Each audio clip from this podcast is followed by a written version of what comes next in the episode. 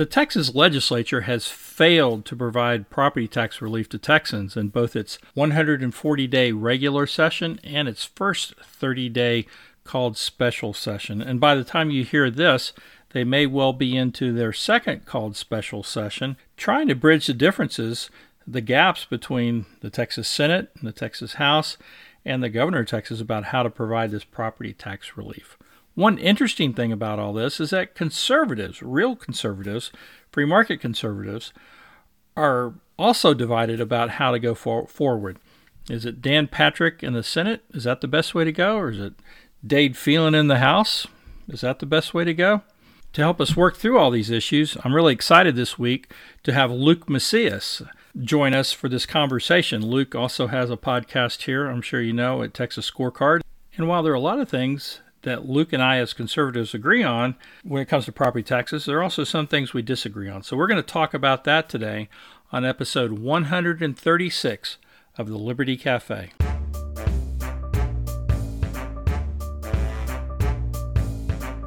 Welcome to the Liberty Cafe, where oppression is on the menu.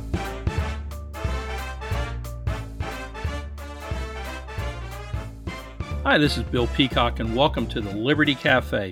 It's always a blessing to be part of your lives, weekly lives, just a little bit of it, as you listen into the Liberty Cafe and as we join together and seeking out that line between uh, oppression and liberty in the world and identifying that. Because to tell you the truth, uh, most of the people in politics, most of our policymakers, aren't very interested in identifying that line because it gets in their way. And so we try to do that a lot here at the Liberty Cafe. And it's really what we're also doing over at Texas Scorecard. And that's Texas Scorecard is a sponsor of the Liberty Cafe. So go over there and find out what you can from them and join in with them and with me in this fight for liberty against oppression. Well, the this is the last day, as we're recording this anyway, uh, this is the last day of the special session that Governor Greg Abbott called to deal with the issue of property tax relief. The reason he called that special session is because the Texas legislature went through their 140 day regular session from uh, early January to uh, Memorial Day without allocating a penny for property tax relief um, in their budget. They had set aside in the budget $12.3 uh, billion the number varied throughout the session, but that was the final number that both sides agreed to. But they couldn't agree on how to send that money to uh, the Texas taxpayers. And so they left off there. Abbott called a special session, and that special session will be over by the time you hear this. And they won't have agreed to anything as far as property tax relief. So we'll still be out without property tax relief. Well, that's what we're here to talk about today is, you know, where we've been and where we're going on property tax relief. And I'm very excited to have uh, with me as my guest Luke Macias. He's, I'm sure all of you know who he is. He's uh, also has a podcast here at Texas Scorecard and has been a long time um, activist and consultant in the world of conservative Texas policy and has done a lot of really great things. So it's kind of interesting. I'd like to think I've done some pretty decent things in the in the world of conservative politics as well. So it's kind of interesting that Luke and I are on different sides of the dis- debate, if you will, discussion over the best way to um, deal with property tax relief. It, it's basically broken down. There's the Abbott Phelan side and the the Patrick Senate side is is a good way of breaking those down. And you know, I'm not sure exactly what's wrong with me, but I found myself on the Abbott Phelan side. That's a strange place for a conservative like me to be. And um, uh, Luke, on the other hand, is in a much more comfortable place to be. But you know, there's some disagreements about the best way to get that done. So we're here to talk about that today.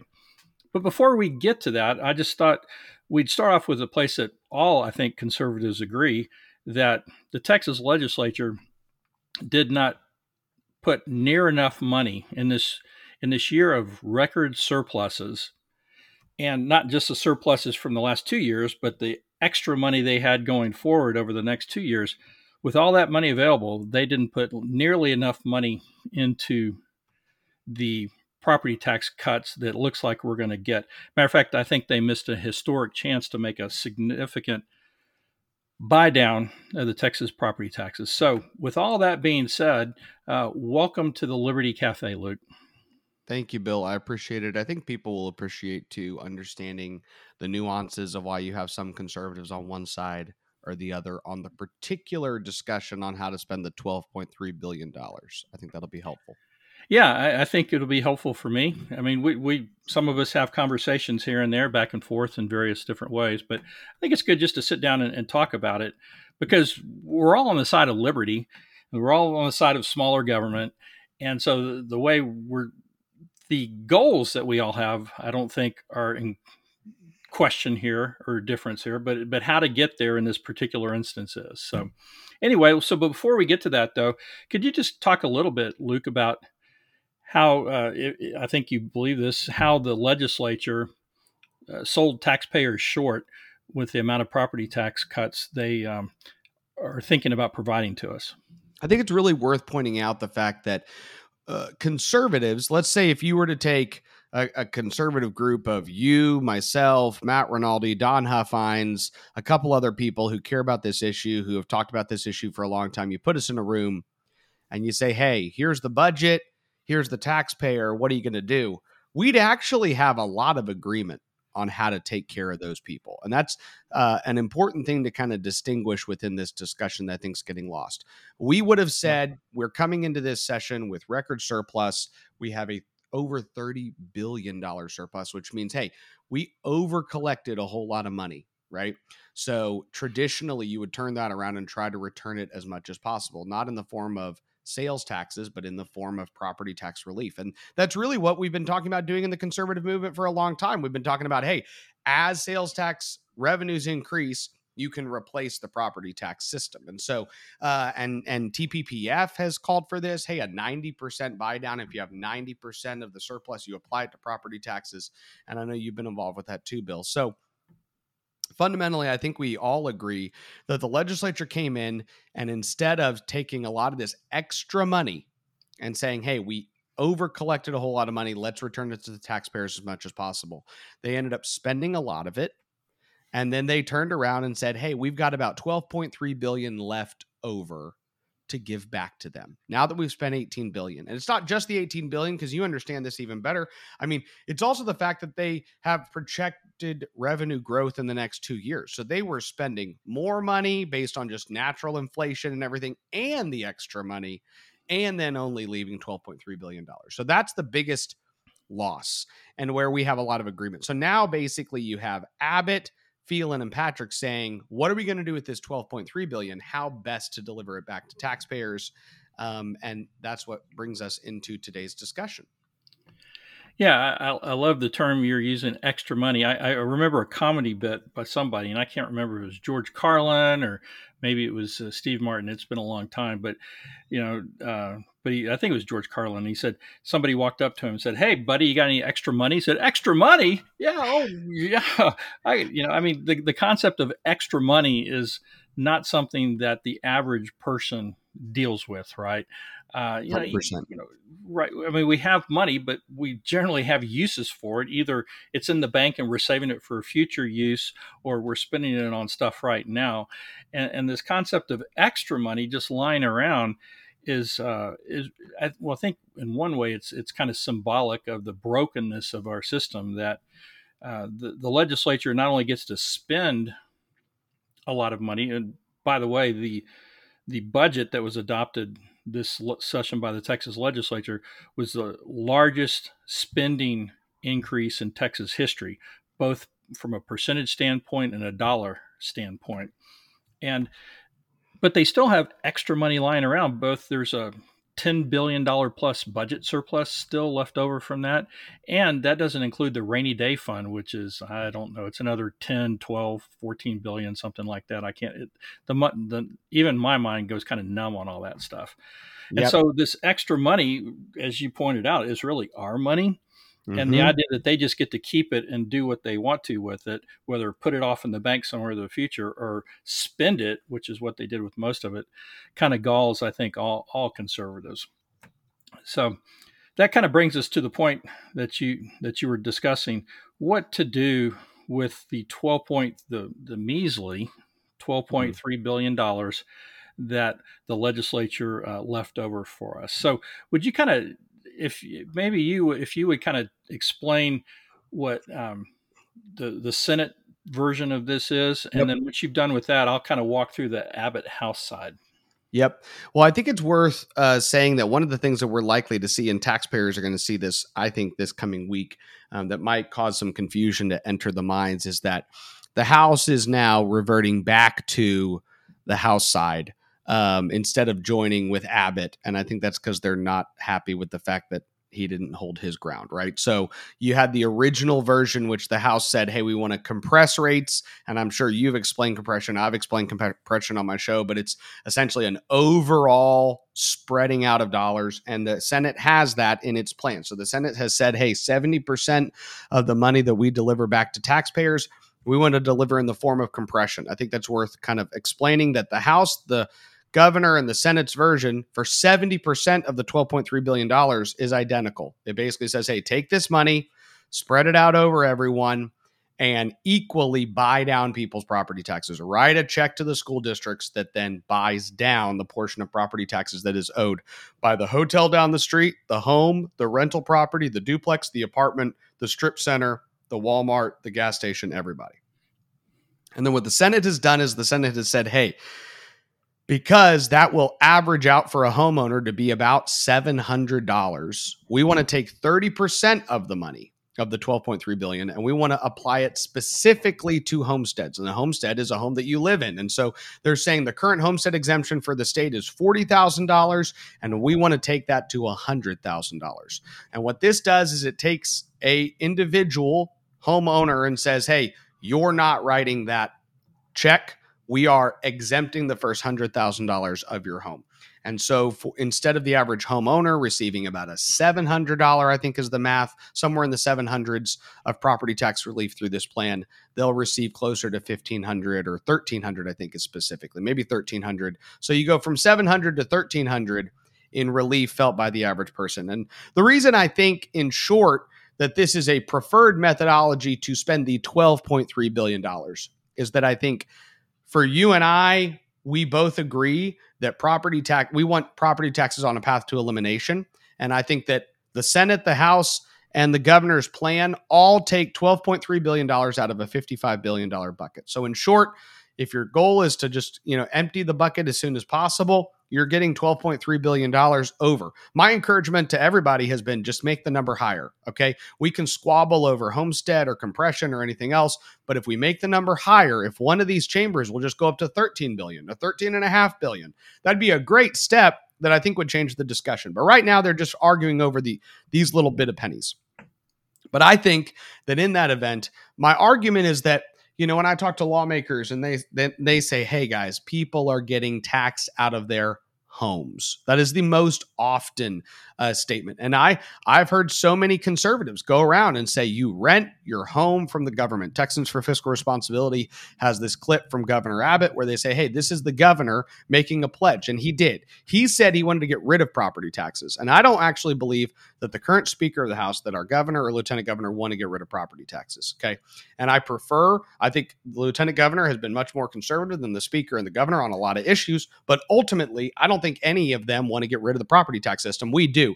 But what the governor said when he said that is he said, I want to get rid of the M&O property tax because you shouldn't have to rent your home from the government. Now, he didn't say, you know, Valero should not have to rent their gas station from the government. And it doesn't mean that we want Valero to rent their gas station from the government. It doesn't mean we want Chick-fil-A to rent their uh, their DEI chicken from the government. But it does mean that we want that home ownership is something that we really prize above others. And so, all that being said, I think that it is helpful um, in the event that you have this $12.3 billion to take 30% of it and, and focus it in. If it didn't empty the bucket, I think it would be a different discussion, but that's my position.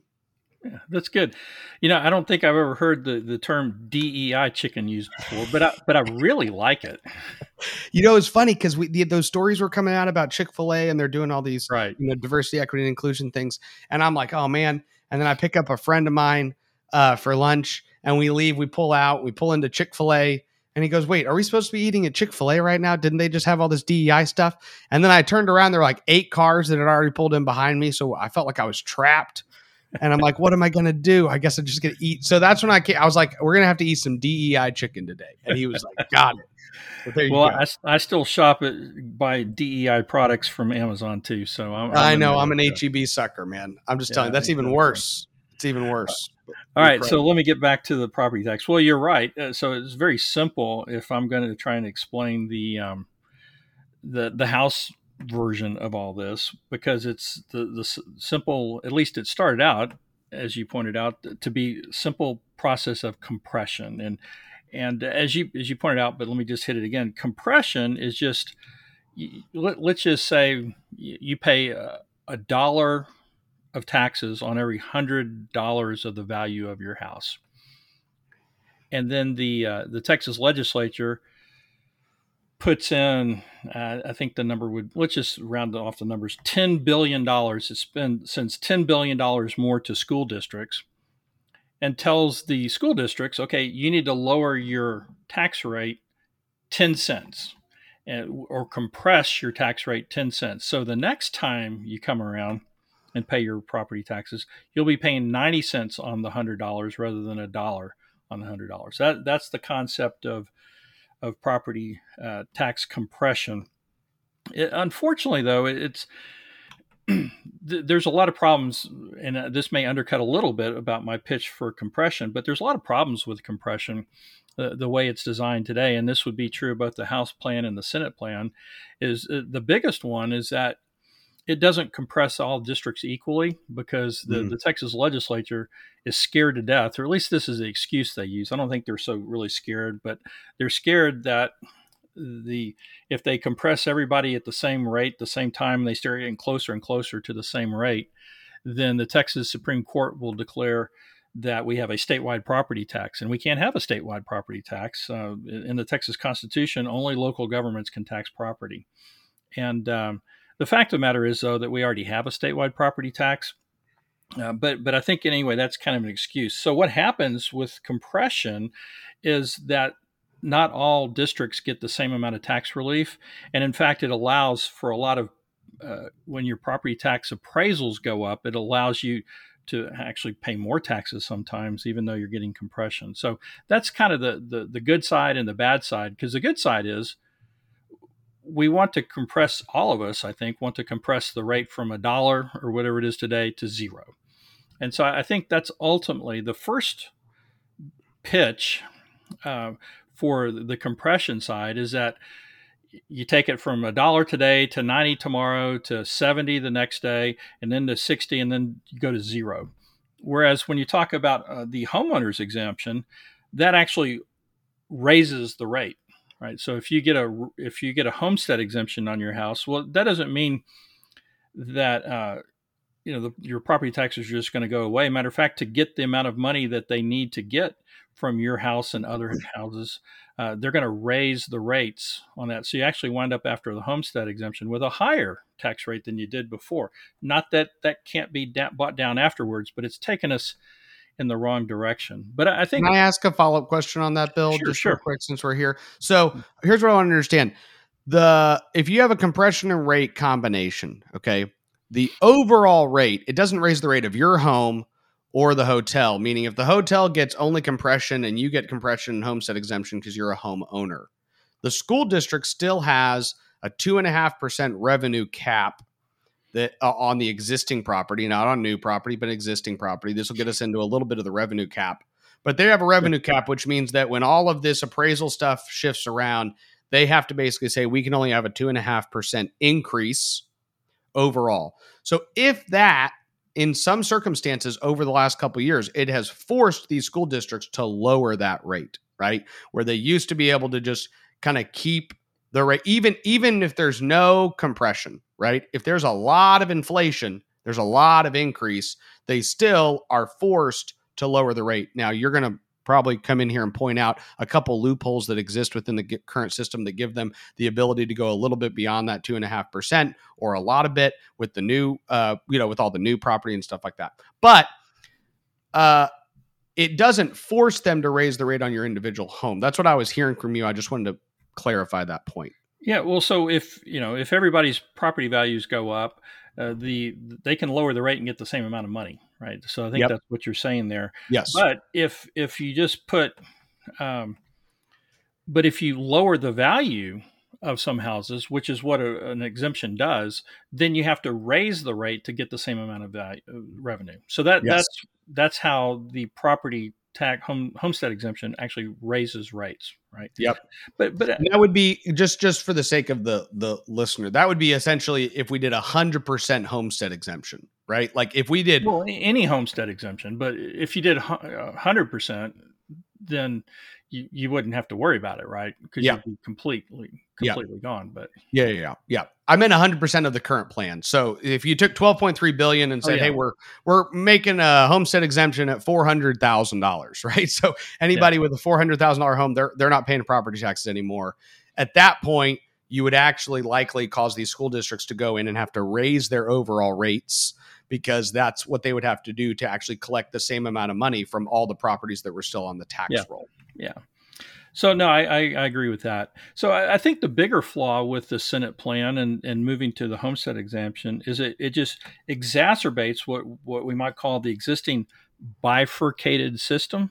And, and to let me put that into English for everybody, is that we have this property tax system where uh, the legislature, I think, has purposely designed it this way so that you have constituents, different constituents, business and homeowners and agriculture and all different kinds of folks like that.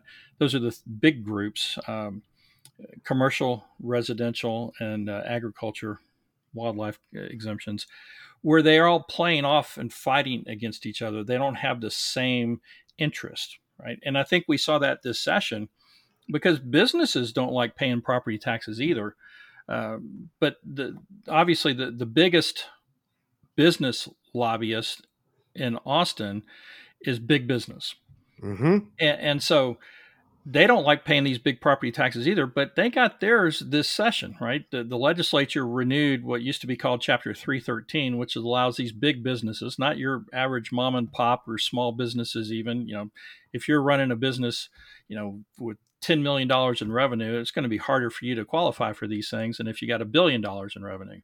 And so it allows these big businesses to either move into the state or expand their existing operations and get very substantial tax cuts, about 50% tax cut for a 10 year period. That's a lot of money.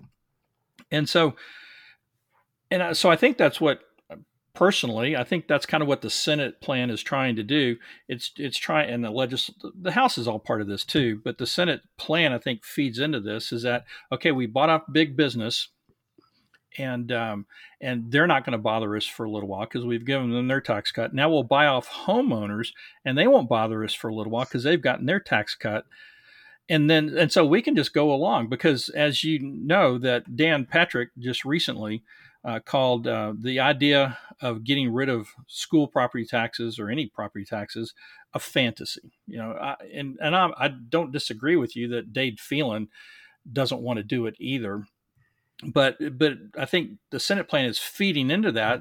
They buy off these major constitu- constituencies, big business and homeowners, then they feel like they have a little running room for the next however many years that they don't have to deal with this going forward because they've they've paid down, uh, bought off the folks they need to buy, buy off. I think that uh, so you're absolutely right that that you know Dan Patrick has basically said I don't see us getting rid of property taxes. Period. Um, and then Greg Abbott, my interpretation of Greg Abbott is he's basically like, well, I'm going to tweet every day that we're going to get rid of property taxes even though I don't really plan on get rid of getting rid of it either. If anything, he's telling Dan like, "Hey, you know, you can just tweet it and it's like you believe it. And so why are you saying you don't believe we're going to get rid of it? And then Dade's sitting there going, Well, I'm just going to say I'm going to get rid of it too, even though the three of them I don't think have a plan to do it. Um, but I do admit that it's it's not it has not been as helpful to have the lieutenant governor out there saying, Hey, I don't think we're going to get rid of the property tax system. It, it's not good. I, I think that a charitable way of talking about what the homestead exemption does is that it takes certain people off of the tax rolls. Okay. And and I think there are these are two legitimate perspectives in all tax policy. And so I'm going to kind of lay it out. Uh, I think this exists within the uh, business franchise tax. It exists within the property tax deal. So essentially, uh, there's two. I remember a conversation specifically in March with a very conservative elected official in Texas, and he said, "Well, look, my goal is that anytime you have a tax, you want as many people paying into that tax as possible. That way, they all have as much incentive to get rid of the tax. And that is a argument for compression only. Basically saying, hey, keep everybody on the tax rolls, everybody paying that property, even if their property tax is 150 bucks a year, you know, because the compression keeps hitting them down. Ultimately, they still want to get rid of it. So keep them on as long as possible, keep it as broad as possible, and then all the way till elimination. The other the other argument is to say, hey, anytime you can eliminate the tax for some people, uh, that is a good thing depending on who's getting it eliminated. Right. And so I think this is a different perspective. And I think this is uh, more my perspective. I think Chairman Rinaldi, Matt Rinaldi with Texas GOP, has also said the same thing. So I oppose the corporate handouts that are basically let's take all these big corporations that are liberal, leftist, DEI, CRT, crazy. They'll pay for your abortions and they're coming into Texas. I don't want them to not pay property taxes for 10, 15, 20 years. I don't even mind if they pay too high a property tax. But when it comes to the family formation, I think there's a lot to be said for the fact that it is unaffordable for many people to buy a home. And I know people who make $80,000 a year that because they live in a certain area that has high home prices, they can't even buy a home and they're renting. And one of the things I've heard is basically saying, hey, well, the compression helps renters and homesteads only help homeowners. But I actually think that we have a travesty in today's society in Texas where people who want to be homeowners can't be homeowners. And and one of the things we need to figure out is do we for the next 14 years fight over comp- only compression or do we start to shave into the homestead exemption increases, which then makes home ownership more possible for the average Texan? And I think that's a generational change in somebody. It's a wealth creation tool for most people. It's probably their largest single wealth creation tool, the largest thing that they'll pass on. Many people die, and the only thing they're passing on to their kids is their home. And so I just, I look at that and go, I don't mind taking some people off of the tax rolls and eliminating the property tax for them on the path to elimination. Same can be said for the business franchise tax. We took up the franchise tax to a million dollars. It's an incredibly cumbersome tax. We want to eliminate it. I'm sure you want to eliminate it. I want to eliminate it. But I think it was a win when we raised the floor to a million dollars. So if your company doesn't bring in a million bucks, you don't pay the franchise tax. That's just it. So it's real easy to look at your revenue and go 800,000 bucks. I am not paying any franchise tax. I don't need to pay anybody to figure it out and all that stuff. And so uh, that is essentially what the homestead exemption is to. If you have a $250,000 house, maybe in the next four years, we could be in a place where you don't pay property taxes and we're compressing the rates and ultimately lowering that bucket. And so that's just kind of my overall perspective on the difference between keeping everybody on and lowering it down or getting some people off the rolls as you're lowering the overall uh, amount down. Yeah, well, and, and I understand that argument, and there's merit to it. I think I'd, I'd make two comments on that. One is you're not doing this here, but but Dan Patrick seems to have made this into a class warfare issue several times. Where, for instance, he said um, their plan, talking about the house of all compression, means that the higher priced house you live in, the more tax relief you get right? I mean, that is clearly a, a, class warfare argument. It's the same thing that people talk about uh, why we need a progressive in, income tax.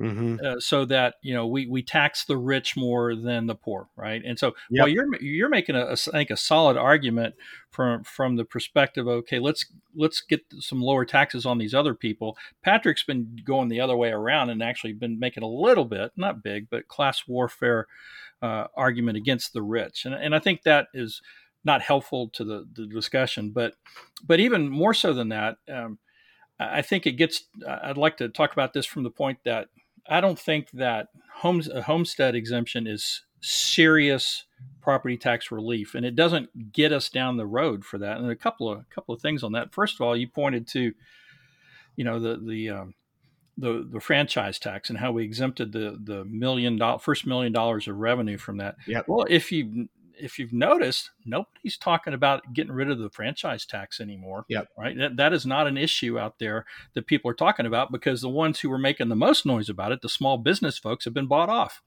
And so, and the big and the big companies, they hire all their accountants and they know how to deal with this stuff. And so, that's kind of out of the picture at this point. Maybe part of the reason for that is that we've kind of shifted our focus as conservatives from the franchise tax to the property tax. So that's probably part of that as well. But the other thing is that you, you go back throughout history. This is this would be, I think, the fourth time that the legislature has raised the homestead exemption in the last since 1997 right if if this this one goes into place mm-hmm. and, and, property taxes have run out of control during that time it, they you know they've also done compression a couple of times as well uh, which haven't worked out very well either. But yep. uh, but it, it hasn't worked. And a perfect example of this is last last session, 2021.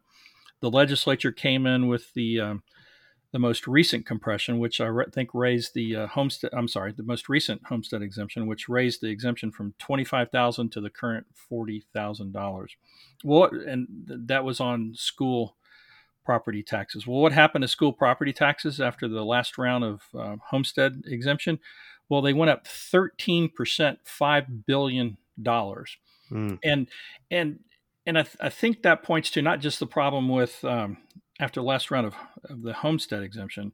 It, it's not the problem just with the homestead exemption; it's with everything, and the fact that you know all the numbers that that the Senate is using right now. The House, House too, actually, but the the Senate numbers aren't real numbers because they're just talking about if everything else stays the same, then you'll get this much of a tax cut. But everything isn't going to stay the same. This the schools are going to compress their rates, and then then they're going to raise their taxes again right because they can do mm-hmm. that the, yep. the the cities and the counties and the special purpose districts are all going to raise their taxes again and so, I mean, it, the, the most egregious example of this was back in 2006 when we had the, the tax swap. They raised the franchise tax and used it to buy down the school tax. Well, they, they put $15 billion into buying down school taxes in 2006. The total amount that overall property taxes went down in that in that year, five hundred million dollars, right? Mm. And, and, so I think the problem, and this may get us to the point where we are back on agreement again with all these things. Uh, so I, I think the, the, the flaws in the Senate plan play more into this, but I think the the ultimate thing is that the legislature has never been serious about giving us real property tax relief. They throw compression at us one session and homestead exemptions at us another session. Yet our property taxes continue to rise and rise and rise, and n- none of these plans are going to solve the problem unless the legislature deals with one simple problem it's government spending if they keep mm-hmm. as long as they keep this is a secret nobody's supposed to know this but if the government keeps increasing spending they're going to keep increasing your taxes mm-hmm.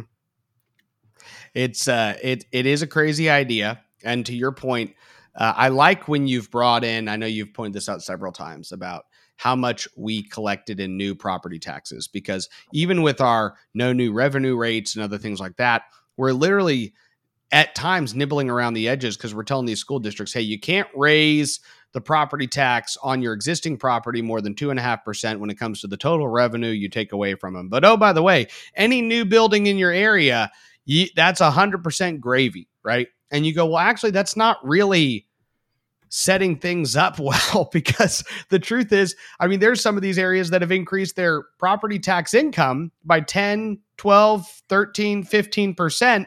And you're going, guys, their budget's booming. It's blowing up while they're supposedly capped, right? Um, and then you've pointed out the fact that, well, they can roll over the cap. So if you only go up 1% one year, you actually go up like 4% the next year, and then you only went up 2.5% for the two years. Again, that's just built in incentives to say, hey, how much can we bump this? How much maximum dollars can we get? And I do know that most of the cons- fiscal conservatives I know in the chambers, in the House, and the Senate, if they could wave a wand and write the policy, they would hone in that spending even more. Um, and but we just have an overall cultural problem in the legislature as a whole that that they're going to spend the money. I think my one point I'll make on the relief side is that when the franchise tax floor was created at a million dollars, it did lead to relief. And what I mean is you have Absolutely. businesses that paid the relief that paid the franchise tax that have never paid the franchise tax again since we created that floor. And Dan Patrick even even threw out the idea within this negotiation of Dade Phelan of taking that floor even higher. Um, and so it it is relief um, for the average homeowner. I do understand.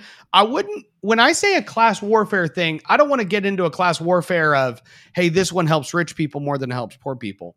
I think when we talk about um, it, it is worth noting that conservatives get into class warfare when they talk about the fact that hey, I met this single retired woman who said, I can't afford to pay my property taxes. I'm going to have to sell my home. Okay. Uh, that's not class warfare, but those are the people that are having to sell their home. And here's the truth. I understand. I, I'm, you know, actually I'm, I'm, a realtor and we've got a home listed right now that uh, you know for a great person in san antonio that's listed for 1.5 million dollars okay? And their property taxes are ridiculous and they're going to sell their home for 1.5 million dollars. But i'm going to tell you because i know this person's situation um, they can pay their property taxes. Now that's not to say they should or that they should be that high Okay. But they're not the person we're talking about when we're talking about the story of this person who's owned their home and their family for generations for 35 or 50 years has to sell their home. We're actually talking about people who are in the middle class, who are working families, maybe some upper middle class people, right? And you maybe get into there when they go, Hey, I have a family home, but it's 10 acres in this big old house, and I can't afford it, even though I make $120,000 a year. But he, so I don't want to get into the class warfare area, but I think it's worth noting the fact that when we talk about the most egregious victims of property taxes, I do think we are talking about people in the middle class and below. Now, I do, I think we make it harder for people to get into upper middle class as a result of our property tax system. And, and that's not me advocating for just eliminating their taxes and we'll all pay it so they can get up to where we are. I think we have to get rid of Amen. this bucket. It has to empty. There's 55 billion dollars. Both plans pay 12.3 out of that. Um, and then we're going to get to next session and you know, my hope is that next session we're fighting even more so together because we're going to come back next session, I think, with less of a surplus, and we are going to have to fight tooth and nail to get every penny of that surplus into property tax relief, hopefully in the form of compression. Um, but, anyways, what are some of your other thoughts, Bill? Well, I, I, think we have a good example here of why, after me being in, in Texas politics for more than 30 years, we still have growing out of control government. Because if I can't yep. convince Luke Macias here about the conservative position on property taxes, you know, there's no way I can do that for the folks out there, the liberals out there, and the big government guys in the Texas legislature. So uh, I, I, think I'll just uh, leave your words to be the last ones. Uh, since it's my podcast, I'll uh, I'll be generous and let you have the last uh, last word on this. I you know, on the differences. I, I, will say that again. I, I think that you know uh, whether it's you know Don Huffines or Texans for Fiscal Responsibility on one end, or or Luke Macias and um, Dan um, Rinaldi, Matt Rinaldi on the other side, we're all approaching this. I mean, that, that's the one thing I think we have going here is that we're sincere about this and we want real property tax relief and we're all up against folks who don't want real property tax relief know, and uh, you know ultimately I, I don't think mm. and uh, in, in, the sense of getting rid of property taxes uh, which was what I consider real property tax relief mm-hmm. over time and uh, and and I'll also point out I think we all think this is true as well is that It's really simple. Going back to what I just said, it's really simple. It's not easy, but getting rid of property taxes, school property taxes anyway, is really simple. You, the, the Texas government restrains spending growth, local governments restrain spending growth. And if you look at our plan at the Huffines Liberty Foundation, you could do that in eight years or less. If they would have mm. been serious about the 60 plus billion extra dollars they had this session and committed a significant portion of that to that, they could have done it in five to six years. We could have had school property taxes gone in, in five years or so. And so I think that's what we're all uh, mm-hmm. uh, fighting for and heading toward. Would you agree? I, I, think Texans for Fiscal Responsibility, the Huffines Liberty Foundation are probably the leading voices when it comes to determined entities actually believing and articulating a path to property tax elimination. I think that the Texas Public Policy Foundation, give them credit as well, have come out and put a lot of information out there that say, "Hey, we do think you can get rid of property taxes, especially the M&O property tax to start. If we get to that point, then we can tackle the other local property taxes as well." Um, and I think there's other things that we can be working on during the interim to figure out what are different ways we can get cities and counties onto property tax elimination over the next 10 years. I don't want to wait 10 years and get rid of M&O and then start on cities and counties. I think we should kind of figure out creative tools that we can use to start giving them ways of property tax elimination. Um, but when it comes to the overall perspective, I don't think that anyone's arguing that if you want to know how to get to property tax elimination, you need to look to the Huffines Liberty Foundation, Texas Public Policy Foundation, Texans for Fiscal Responsibility, Bill Peacock, who works um, with Don and works with all those guys. Like these are the people that are that are determined to actually do that. And that's why I've been a longtime advocate of that elimination. I think that the existing window that we're operating in is basically how best to sp- spend this $12.3 billion, yeah. which is the nature of this disagreement. And it's not necessarily Luke and Bill got in a room and came out and said, This is my perfect plan and your perfect plan. We live in a political world where right. we have three of the most powerful politicians the governor, the lieutenant governor, and speaker, and they come up with different plans. And then they change their plans, right? so now the House is coming back and saying, We have a 7.5% revenue cap, but not a appraisal cap. And, you know, you're going to have all these things going from different directions. And then you and I then have to go, Oh, what is our position here? What's our position here? So, this is the nature of politics. I appreciate the work you're doing and appreciate um, where we're at today. I think this discussion will hopefully be helpful. I look forward to sending it around to people who have asked me the differences and why they see different people on different sides. And hopefully, this will be a constructive tool that they can use to understand. Well, and I agree. Before we sign off, I will just say um, uh, there is no doubt that the recent uh, plan from the uh, Texas House with the uh, 7.5% personal revenue cap on everything is a joke right? I mean we, we've got we already have into place these 2.5% and the 3.5% caps on general revenue growth. And all of a sudden he's coming around and saying dustin burrows is coming around saying oh well let's let's let it go up to 7.5% for individuals. No that's not the way you do it uh, Representative Burrows, if you're serious about this, you you put teeth into the existing 2.5 and 3. 0.5 percent mm. caps, and you make those work, and that solves the problem. So that'll that'll be the last word on all this, and I think we're all in agreement on that too. So Luke, thank you very much. I think this was informative for me, and I hope it was informative for our voters. Thanks for being here. Thank you, Bill. Appreciate it. Or for our listeners, and thanks to all of you for being listeners to the Liberty Cafe and, and joining us this this for this conversation. And thanks once again to our sponsor for the Liberty Cafe, Texas Scorecard. Thank you for listening to the Liberty Cafe with Bill Peacock. This show is produced by Texas Scorecard. You can learn more about this show and find other shows at texasscorecard.com. Be sure you subscribe and rate this show on whatever platform you listen on. See you next time.